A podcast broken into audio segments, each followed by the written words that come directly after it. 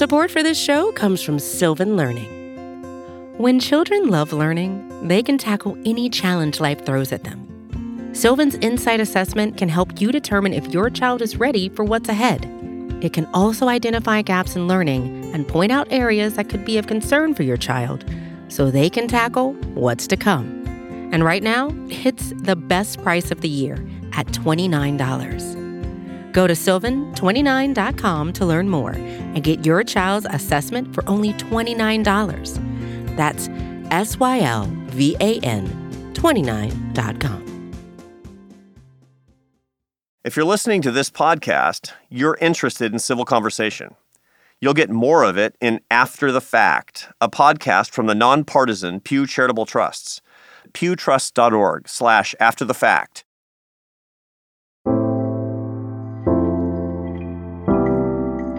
I'm Arthur Brooks, and this is The Arthur Brooks Show from the Vox Media Podcast Network. Today's episode is about thinking small. You know, we're always told that we're supposed to think big in life, we're supposed to be ambitious. But what I'm going to talk about today is the cases in our lives in which thinking small is actually better. It's better for relationships, it's better for happiness, it's better for our personal effectiveness, and, and for the purpose of this show, it's better for disagreeing with each other in a more effective way.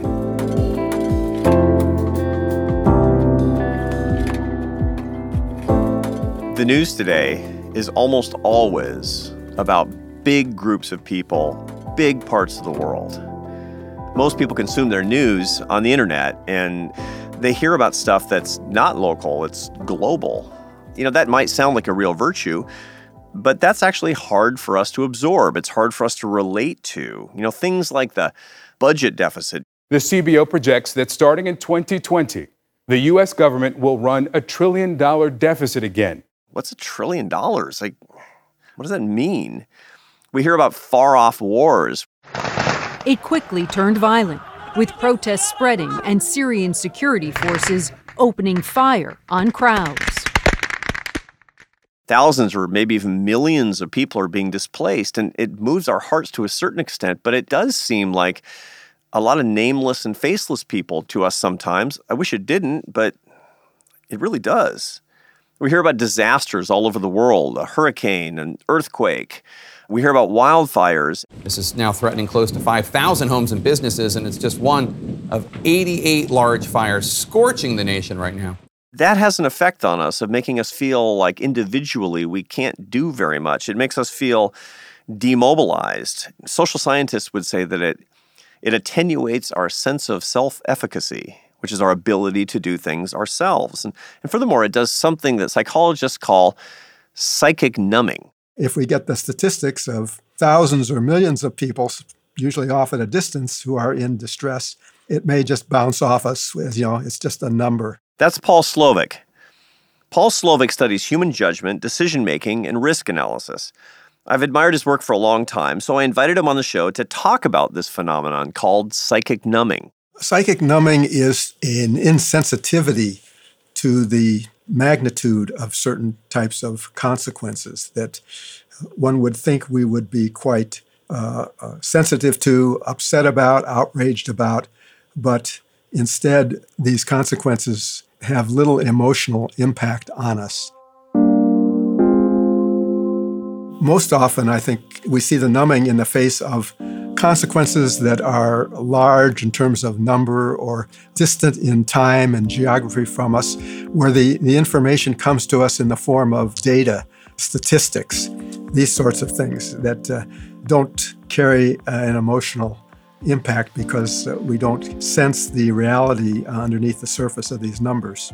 So, if large scale numbers numb our brain, if they desensitize us, then the smallest numbers, down to a single person or a single story or a single moment in time, they're going to have the most profound effect on us. We call it the singularity effect.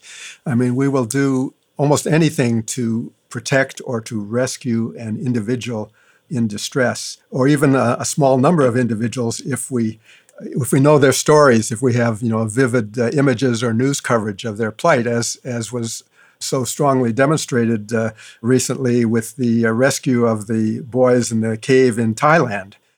They went missing after match practice. They'd explored this particular cave before, but were apparently trapped by a sudden monsoon flood. The boys are stuck just past a cavern known as Pattaya Beach. The boys are about 400 metres after the spot and 800 to 1,000 metres below the surface. We're swimming along an underwater passage. Wherever there is airspace, we surface. In this case, we smelt the children before we actually saw or heard them. How, how many of you? 13. Brilliant. The final four boys and their coach made it out and were on the way to the hospital in less than 10 hours after the rescue began. The Thai Navy SEALs who had been with the team in the chamber followed shortly after. The one life uh, that is uh, in danger, you know, that if uh, there's some possibility that we can help, you know, we get galvanized by it and energized and emotionally connected, and, and we will uh, value that life greatly and do great things to try to protect or rescue that life. I talked to Paul Slovic about what it takes to keep us from feeling overwhelmed by this sense of scale and how to overcome the feeling of helplessness.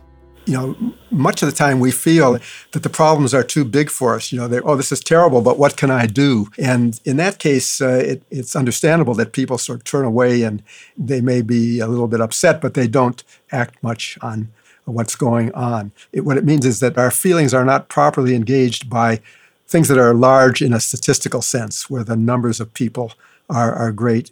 So it sounds to me like what you're saying is when people are really upset about politics or policy or world events or anything, that the key thing is for them to be to turn their attention to things that they can do. What do you think about that old axiom that we should think global and act local? I, I, think we we should uh, think local too. I think we need to act locally, obviously, and also uh, to the extent that we can globally. We have to think slowly and more carefully about the information that we get about the world's problems. And, and if the numbers are large, we have to not react intuitively with our feelings because our feelings won't don't get large numbers. We have to think try to think about the individuals beneath the surface of the numbers. Think about individual lives that uh, are, are, represented, and also then to think about the possible uh, actions that could be effective in dealing with those problems. There are things we can do. We can, for example, we can support organizations uh, that are dedicated to uh, dealing with these these problems. Uh, we can support them uh, financially or with our joining and, and participating with them. That's one way to magnify our own efficacy by joining other organizations. We should also appreciate the fact that just because we can't solve a problem completely, it doesn't mean that, that what we do isn't meaningful. So you know, we have a saying that you know even partial solutions can save whole lives. So basically, you're trying to empower people by by helping people to look local and to look partial in the solutions that they deal with in their lives, right? Yes, you might call it uh, think small. Small is not necessarily bad. Small can be an individual life.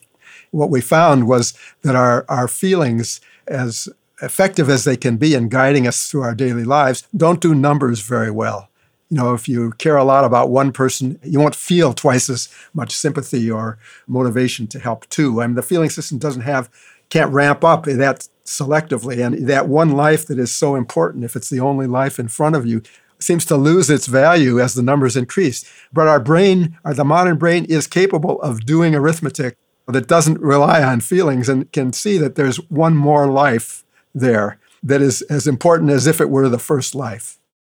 Tell me then about how you would apply all of this to a big problem that we have today. I mean, I talk to people constantly who are completely wound around the axle about politics. And we all have political opinions, of course.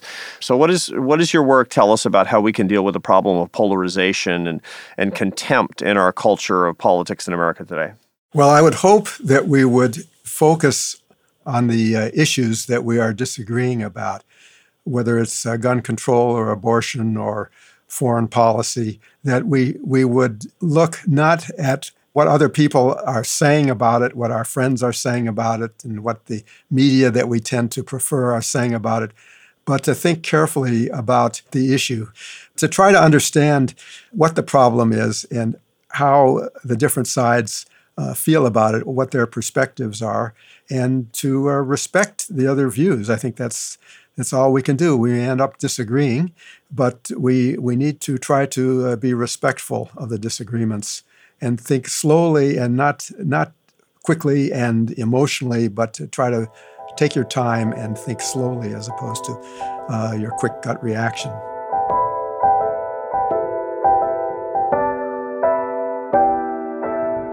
We're going to take a quick break now so I can tell you about our sponsor. We'll be back in a moment.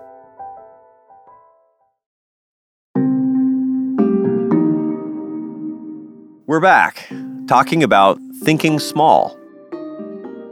So, we've been talking about psychic numbing and the problem of large numbers when it comes to relating to other people in, in, in, a pretty academic context so far, the, the theories of these things. I also want to talk about it in this show in the case of real people who've tried to fight this problem. Now, a few years ago, I remember listening to National Public Radio one morning, and they were describing a project that really, really caught my attention. It was from the famous journalist James Fallows from The Atlantic and his wife, the author Deborah Fallows. They were going to take a little single engine prop plane around the country. Their plan was to travel 100,000 miles over years and years and to visit towns and little cities all over the map, all over the, the United States, places where where people don't generally go for tourism, where people who live on the coasts they may have heard about, but they've probably never seen. Because they wanted to meet the people in those places and talk to them about their ordinary lives, see how they were solving problems, and, and see whether or not things were better or worse than in Washington, D.C., or just simply different than in Washington, D.C. What they found in real life was the virtue of thinking small. What did you want to achieve when you set out on this, besides just entertaining people like me who thought it was a cool project? I think we just wanted to to see. I, I, did a piece in the Atlantic a month or two ago about the project, saying that reporting is the process of learning what you didn't know until you showed up. Hmm. And so I think just showing up and seeing what it would be be like. And we had been living in China for a number of years before, right before this, doing reporting for the Atlantic, and we tried just there to be constantly on the road to the interior of China by buses, by carts, by horses, by whatever means we could be, just to see what it was like away from the big cities. And so we, we thought it was time to do something like that in, in the U.S. And we had a long enough background in flying around the country to have a sense of just how much there was there. So you land in a town, town X, you find an airstrip, and you get out of your plane. Where do you go? What do you do? It's a fun process. We did, before we actually landed at that airstrip, we tried to do a little homework. And we'd usually land on a Sunday afternoon and go into town and prepare. Monday morning, we'd go out together to see what we call the usual suspects. We'd go down to the city hall, try to meet the mayor. We'd go by the newspaper office, and if there was one, and there usually was, to talk to the editor or somebody there, the reporters on the local beats to find out what are the interesting stories in town, who are the people we should see, what are the interesting, who are the interesting people who drive this town. We'd go to the something like the Chamber of Commerce or the business development people to hear a little bit, and then. Tuesday, we'd usually fan out in our different directions. Jim would talk economics and, and town development and and political issues and and tough stories of the town and I'd go to the schools and the libraries and spend time in the classrooms with the teachers and talking to the librarians who are a tremendous source of what's really going on in the town. We just kind of followed the breadcrumb trails and around about Thursday we'd think we're never going to finish in this town. There's so many stories, often in different directions from what we started out or had a hunch with. It led us in really interesting, completely surprising directions. And then we'd either stick around for another week or go away and plan to come back for things we hadn't done. And, and sometimes we'd come back two or three or four times even. Yeah, we usually spent at least two weeks on the city in the cities that we wrote about in some detail, and it was always important for us to go to the local news office just to pay our respect to people there and sort of we're not here we're not the experts from out of town coming to tell you about your, your city, but rather we know that you are the people here at the Dodge City Daily Globe, for example, or the Sioux mm-hmm. Falls Argus, whatever Argus leader saying, you know about the city in, in depth. We'd like to just understand what we could about the things that are obvious here, the things that are you know still mysteries. What's the story of the town? But we basically want, wanted to show the opposite of kind of Bigfoot um, presence in town, wanting to, to learn from them initially. And it was it was surprisingly easy to do this in a very anonymous, low key way because people just love to talk about their hometowns and they're interested if somebody comes asking about them like why are you here why are you interested in my town and they'll they will happily talk for a long time. So we didn't we didn't feel like interlopers. We didn't feel like intruders. We as jim said we weren't bigfooting in saying oh we're here from the atlantic we are distinctly in the reporter rather than social scientist mode. Mm. And so, again, it was, we, we didn't know how long we'd start doing this. We, we started in the early summer of 2013, five years ago, as, mm-hmm. as we're talking now, going to uh, Holland, Michigan, and then Sioux Falls, where we spent a, a long time, and just saying uh, Holland is now famous as Betsy DeVos's hometown. Mm-hmm and it's actually now a majority Latino community with lots of interesting dynamics there. They make furniture there. They, they make they make super right. upscale office furniture. Right. All the best Indeed. office furniture places are yeah. in Holland, Michigan. Which was, as a side note, when we were there, it was it was one of the rare times we saw national politics intruding on the local level, not about education systems, but the um, the state of Michigan was pushing some restrictions on gay rights legislation then, and uh. all the furniture companies were opposing that, uh. saying this is going to affect our international business and our international recruiting. Uh. And so I think that Holland finally they had a cliffhanger vote in the city council, and they rejected this the restrictionist measures in a very conservative town because their leading industrialists were saying we need to be open to survive. Um, my uncle was the mayor of a little town in Oregon and it was which one was it? Redmond, Oregon. Of oh, course, we, we, were, we were there. Yeah. We were there. There now because it's a wonderful, a big aerospace renaissance going it's on. A, there. It's a wonderful yes. place, and and and my uncle was has strong political opinions, but not when he was mayor. When my uncle was talking about the sidewalks or water, he wasn't partisan at all. Now, people disagreed in his little town all the time. They had city council meetings that people were yelling at each other, but they weren't talking about the sort of pseudo religious stuff that we're talking about at the very abstract level of national and international ideology. It was the, the localism per se actually changed the tenor of the disagreement and made it, you know what, it made it better. What was I seeing? So, so you were seeing something almost identical to what we saw in Redmond and Prineville and Bend. So, what we observed is that number one, at the local level, people had to solve problems rather than just defeat the other side. There had to be something done with the schools or the riverfront or the playground you were building or whatever. So there was a tangibility to things. Second, you saw people as human beings. You know, you would discuss something in the city council meeting, you were likely to see that person in the months and years ahead. So again, it wasn't this, this abstraction. And we saw lots of places that have on the national spectrum, really right wing views right now, we're also very inclusive of a range of human conditions, especially refugees and immigrants. Mm. In western Kansas, we have a whole riff about Dodge City, Kansas. Their city chief financial officer, a beloved figure named Ernesto de la Rosa, is here on a DACA waiver. And the, the Anglos of Dodge City voted for Donald Trump, but also are protecting Ernesto. It seems like a contradiction, but but in fact, it isn't. I mean, you know, we, we have a tendency to think that people will, through their pieties, will say that they're not racist, but then they'll behave in very racist ways. But the data show exactly the opposite. Mm-hmm. That people will often say that they have animus toward particular groups of people, but when they see them, they see brothers and sisters. And so when you get people together at the small level, not the large level, people are more decent to each other. They're less racist. They're less bigoted. They're they actually have more love. Is that what you found? Love, yeah. I, I guess you'd say love. Certainly more getting along together than being contentious with each other. The kind of language we heard in Sioux Falls, which is 10% of the schools are, are refugees population. In Erie, Pennsylvania, 10% of the town has a refugee population. Many majority Hispanic towns that were like Dodge City were not that way traditionally. The language that you hear is we are all better for it. You know, we're going to get along and it makes us stronger in the kind of we all rise together.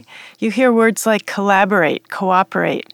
It seems to be the human motivation to want to get along with people, even if they're not like you, because this is where you live. You know, this is where you raise your children. Everybody's in this together. Hmm. But it's so, so help me understand the cognitive dissonance that, that you get when, when you find in, in little towns people who are actually getting along, but voting and acting as if they're not. What's the deal? I mean, when people are basically saying, build a wall, build a wall, and chanting at a rally, but at the same time, their neighbors are from someplace in Guatemala, and they you saw with your own eyes that they get along pretty well.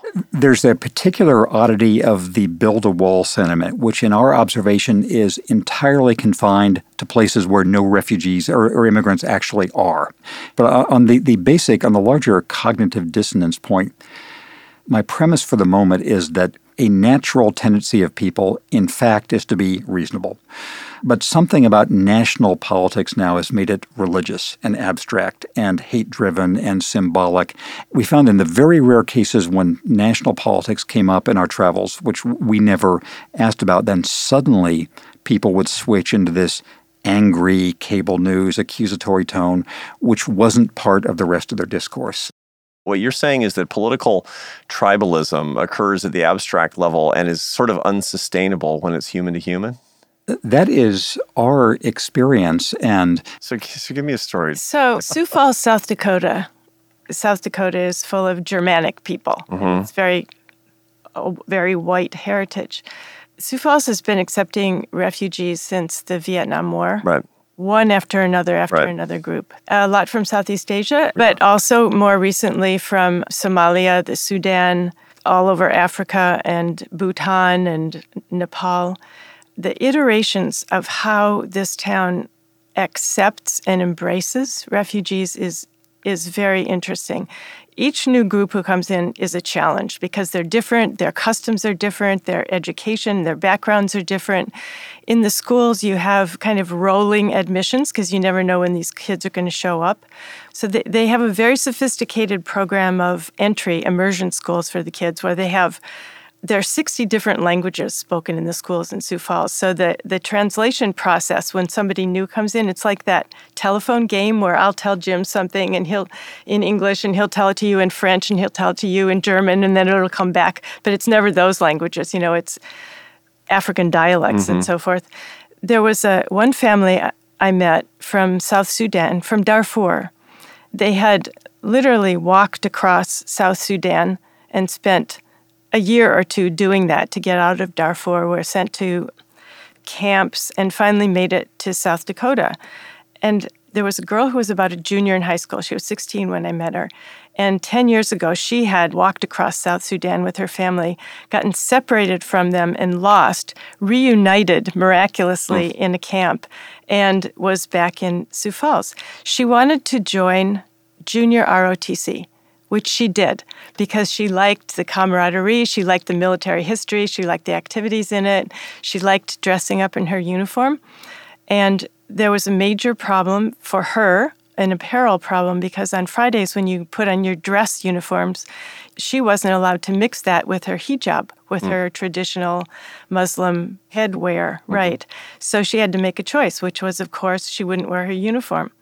And I was there with one of the teachers talking to her family about this, and the administration was really surprised. They'd never heard this before.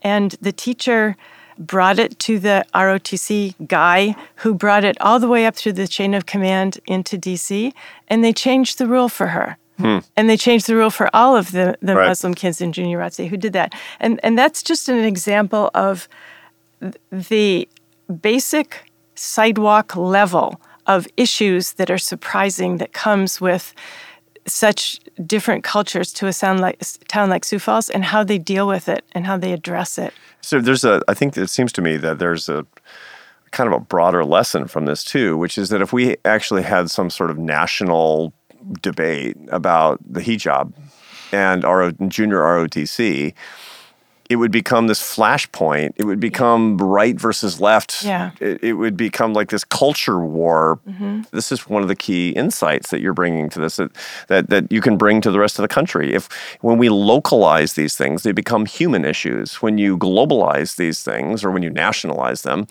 they're not human. They're they're sort of more sacramental in their way. They're more representative of broad uh, of, of abstractions the point is, at the local level, when you think small, people aren't abstractions.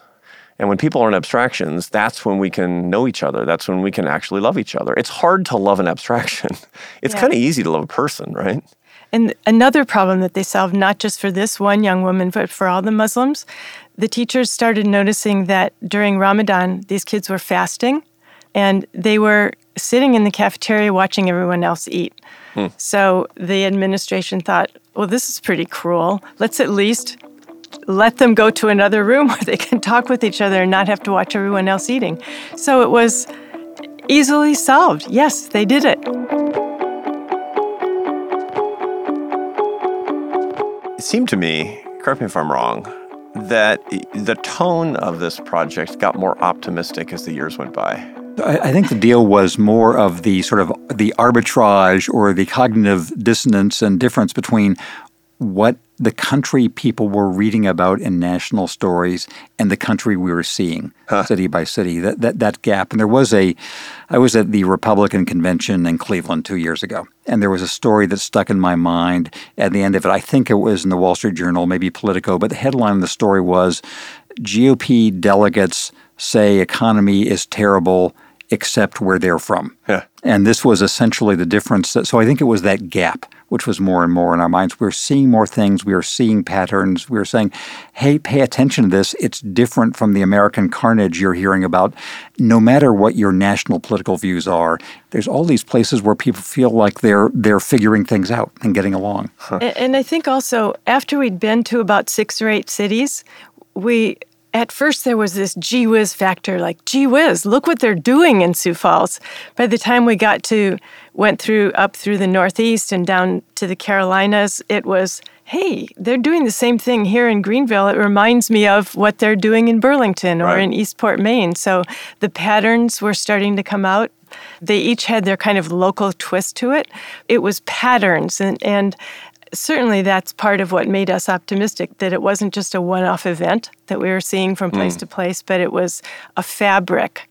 This actually weirdly seems to fly in the face of what a lot of people think about what's going on now in sort of small town America and places off the coast because we get article after article in the press about opioid abuse.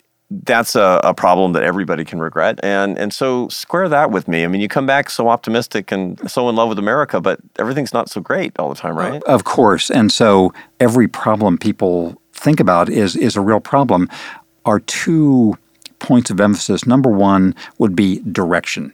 Do people feel as if they are moving in a positive rather than the negative direction? And our anecdotal experience, I think, is backed up by most polling data showing that most people feel their own communities are moving ahead rather than backwards, Mm. like by a 75 or 80% margin. So direction is is one. And I guess the other is a sense of agency that most of the country is not portrayed as if people have control. They are sort of bystanders and extras in the large global forces of lives as opposed to being the central figures in their own lives, their family lives, their communities' lives. Hmm. And so, yes, there are forces too big for anybody to deal with, like the Dust Bowl or like hmm. the 2008 Depression. But there is a sense, most people, of just what can we do here to make life in Dodge City better? You know, it's funny though. When I'm in in my hometown of Seattle, I remember right after the 2016 election, Donald Trump got you know four or five votes in the city of Seattle, and um, and I was talking to somebody who was super wound around the axle about what this was going to mean for democracy, what it was going to mean for sort of everything. We're doomed. We're doomed. And I asked, so on the same day, who won the school superintendent's election? And he didn't know. And again, there's national policy that does affect people at the local level, to be sure, but but not nearly as much as the man or woman who's running the Seattle public schools. I mean, that's a really big deal. Yeah. And so, what do we do? Yeah, 20 plus years ago, I wrote a book called Breaking the News. You know, back Mm-hmm. in what then seems now seems like an innocent era of of the media before cable news had really taken off, and cautioning about what would happen if we didn't maintain the separation between news and entertainment. Because if they became merged, entertainment would always win the battle for attention because that's what entertainment is for. It's supposed to be interesting, and news is supposed to be as interesting as it can be just as education is supposed to be as interesting as So it can. be. entertainment is, you know, pie and and and and news is broccoli. The job of journalism was to make the important interesting. It wasn't just entertainment, although you had to do it as well as you could, but that if you had things where the criterion was purely whether this was interesting, then entertainment would win because the OJ chase would always be more interesting than a tax bill. So tell our listeners what they should do about their news consumption habits starting today. Here's something where I will sound like a hypocrite, but um, that's the modern condition. I think that um, Modern condition. or the human condition. Cable TV and most panel shows objectively m- make you less informed and angrier. Reducing cable news discussion show consumption, even though I go on some of those shows and I like a number of the anchors and all that, I think that it's structurally set up to make people angry. And so reducing consumption of that is a positive step. It sounds um, feeble, but I think it's true. But but to actually subscribe to publications, um, you know, it's it's not much money to subscribe to a local newspaper or a magazine. Let me talk about libraries for a minute because one of the things that we saw in so many town libraries from place to place are the education efforts, particularly for preschool children. Kids are going to school, to kindergarten, whatever it is, unprepared. The director of the public library in Columbus, Ohio, when I said to him, Well, what does reading readiness mean? He said, Reading readiness means when a kid walks into kindergarten and you hand him a book and he holds it upside down because he doesn't know what to do with it. So they address that specifically by creating different programs in their library, which are very people intensive. So if you care about education or if you care about little kids or if you care about your neighborhood, you can go into that library and volunteer to be part of the homework brigade that helps kids come in there to a safe place after school or teaching adult literacy or there are so many places and so many programs where towns are responding to their particular local need where it's easy to engage as a normal person and actually do something. And, you know, talk about happiness. Everybody knows if you're part of all this, you get happier because you feel this gratification. You've done something good for someone and it makes you feel good. It sounds just way more fun than watching a cable news show where everybody's Right. yelling at each other too. I mean, that's just and you know what they're going to yell about. You just, you see a face and you know the words that are going to come out of Yeah. that mouth. yeah. Yeah. I would actually challenge your listeners to the next time you get in your car and go to some small town you haven't been to before, go to the public library and go in there and just say, Hey, I'm interested in your library and can I have a look around? And then just start asking, What's going on here? You know, what, what special programs do you have? And it leads to this conversation of what they want in that town or what they need in that town. when you visit a few hundred communities or a few dozen communities, you you come up with a bunch of stories, and it's pretty easy to see these as disconnected narratives, disconnected and isolated experiences. How do you connect them, and how do you see the greater significance in those things without just basically saying, "Look, I mean, uh, Deb and Jim Fallows just came up with a bunch of really charming anecdotes about Middle America, but it doesn't really say anything about the national experience." There is this sense of action around the country, but people feel as if each one of them is isolated, just doing something lonely and maybe embattled because the rest of the landscape is so troubled and forbidding and stony. And we're trying to suggest that yes, there are troubles and stoniness and forbiddingness and everything else that is part of the modern condition, national, uh, nationally and worldwide. But if people recognized how many others like themselves are wrestling with the same ideas and having some successes, and if they could share some of the lessons of what's working and, and what, what's not, and have an awareness of being not just on their own that the, the sense of satisfaction of agency and efficacy can spread beyond your own household to thinking that there is that the wind is at your back So I think connecting the stories is something that we are trying to, our, next stage is trying to th- figure out how the leverage can shift and people can think they're not just alone in what they're doing.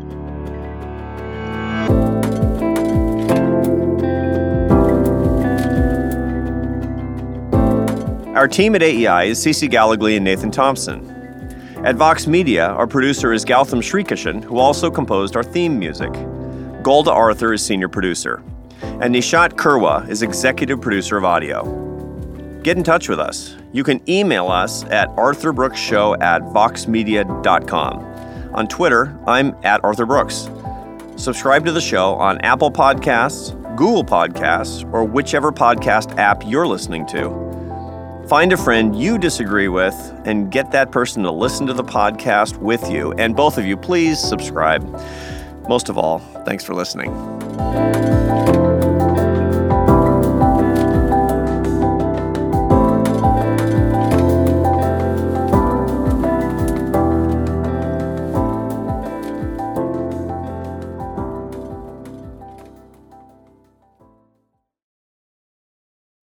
For 70 years, the nonpartisan Pew Charitable Trust has researched the data and the facts that promote civil conversation and lead to innovative policy solutions.